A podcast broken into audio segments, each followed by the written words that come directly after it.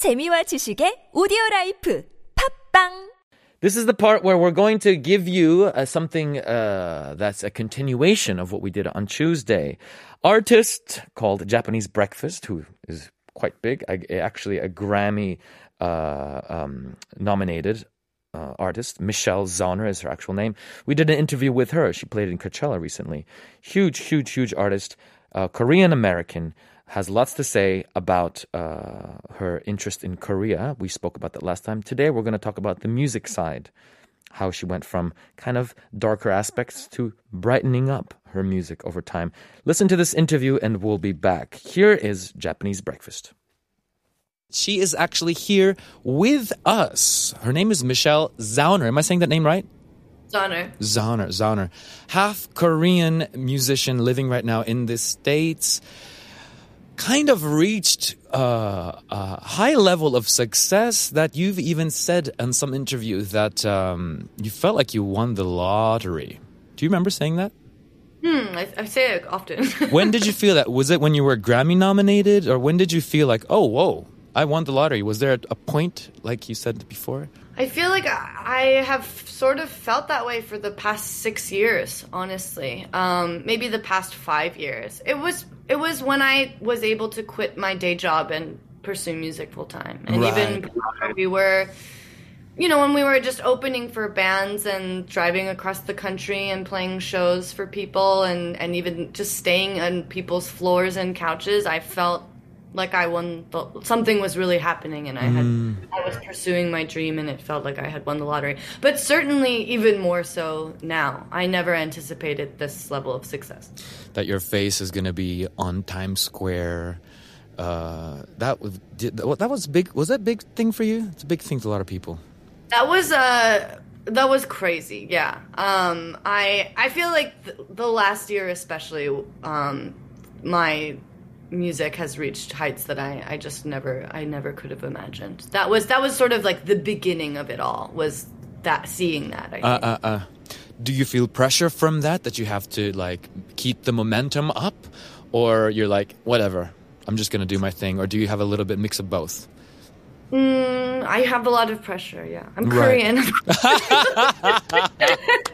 Oh, good point. yeah, yeah. Of course, I feel the pressure. I think it's almost let. I mean, I'm sure there's some of it is to this pressure to feel to keep the momentum going, but more than that, it's do I deserve to be there? I need to work really hard to show everyone that I deserve to to be here and show myself that I deserve to be here.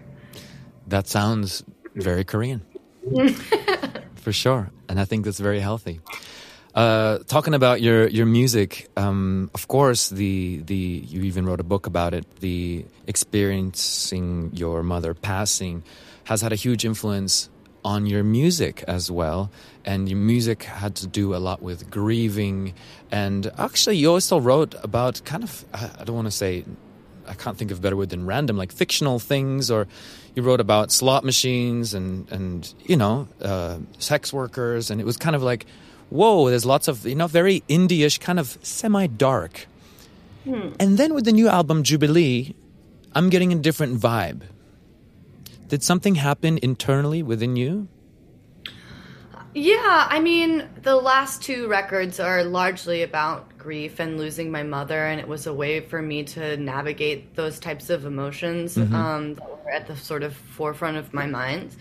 And then I think also writing Crying in H Mart and finally really unpacking all of what had happened, I felt like I was creatively finished with that subject and I wanted to rush to the sort of opposite end of the spectrum of human emotion and I wanted to write an album about joy and I thought what a surprising and unexpected thing from me as an artist that has focused so much on my own personal tragedy and also just in the sphere of indie as a genre uh, than to challenge myself to write an album about wanting to be happy and wanting to put joy into the world Right, because correct me if I'm wrong, but this is as a, as an indie musician myself and as a listener of indie music. Generally, I don't like to generalize, but it's kind of true. Indie music is usually on the mellower, if you will, darker side, right? I'm assuming that you kind of grew up or you were influenced by a lot of these musicians as well. I know you like Kate Bush a lot. Yes, yeah. Right. Um, so when you went to a happier uh, side, this is kind of, uh, a, I guess, a twist question. Was it chicken or egg? Did you try to write a happier album in order to feel that, or did it, well, you were feeling that you need to express it? Um, it's both. I mean, I think that human beings are just happy and sad all, all the time. Mm, you mm, mm, know, I mean, even in, in my height of my success and and the joys of my my career and life, I still experienced um, sadness and shame and regret and grief and all of these things, uh, even though my life is, is generally pretty great right now. Um, so yeah, I mean, I think that there's a part of that self mythologizing that came with it of just like, okay, you've spent the last six years grieving your mom and living in this very dark time. It's time to move on and move forward. And even though I've written this album about wanting to put joy into the world, there's always going to be a part of me that is grieving and and and feels um, that sort of darkness. Uh, so yeah, I think that it's it's both wanting to push myself to the the challenge of of experiencing and writing about happiness and joy in that way, um, and also wanting to create this sort of mythology that that's the chapter that I'm in in my life right now. Yeah. I love the term self mythologize that you used because that's that's what a lot of artists do at the end of the day. Not even artists, we all do that. But artists kind of go deep into the character of whatever because we're just telling ourselves a story of who we are. It's not necessarily always true. I love that you're very self aware of that. Um, you've been to Korea. You've even performed here. There's some videos online. I'm like two years ago, was it? You came to Seoul. Is that right? Mm. Something like this. Played in uh, Seoul twi- two times. Um, mm-hmm. I think 2018 and 2019. Right. And uh, what's it like? Is, is, there something about performing? I mean, most artists say something about feeling, you know, a specific Korean thing. Do you have a, a feeling of what Korean audience is like, or just honestly, what you're because because in Korea, indie music as is actually, to be real with you, isn't as big as it is in the West. Hmm. You know, I mean, maybe you've even you know felt that. What was it like performing here? Um, it was really surreal. You know, I think that I never imagined that I would be in a position where I was able to do a tour where I could perform in Seoul, and I think more than anything, I really desperately wanted a Korean audience to like me. I mean, it's the same reason why I, every time I'm asked to do Korean press, I agree, and and every time some type of my artist is out in Korea, I'm always looking it up to see what people are are saying because I think it's such a huge part of my life and I so desperately want to maintain that connection and mm. it's a really really wonderful part of my job that I get to go to Korea and, and travel there and, and I always get to stay for a couple weeks afterwards and, and spend time with my family and, mm. and visiting the places where I loved to visit when I was growing up. So mm. yeah, it's really, really special. And I think also so much of my memory of Korea is, is that of a child. So to create new memories as an adult and explore this part of Korea that was not introduced to me by my mom is, is really exciting. Like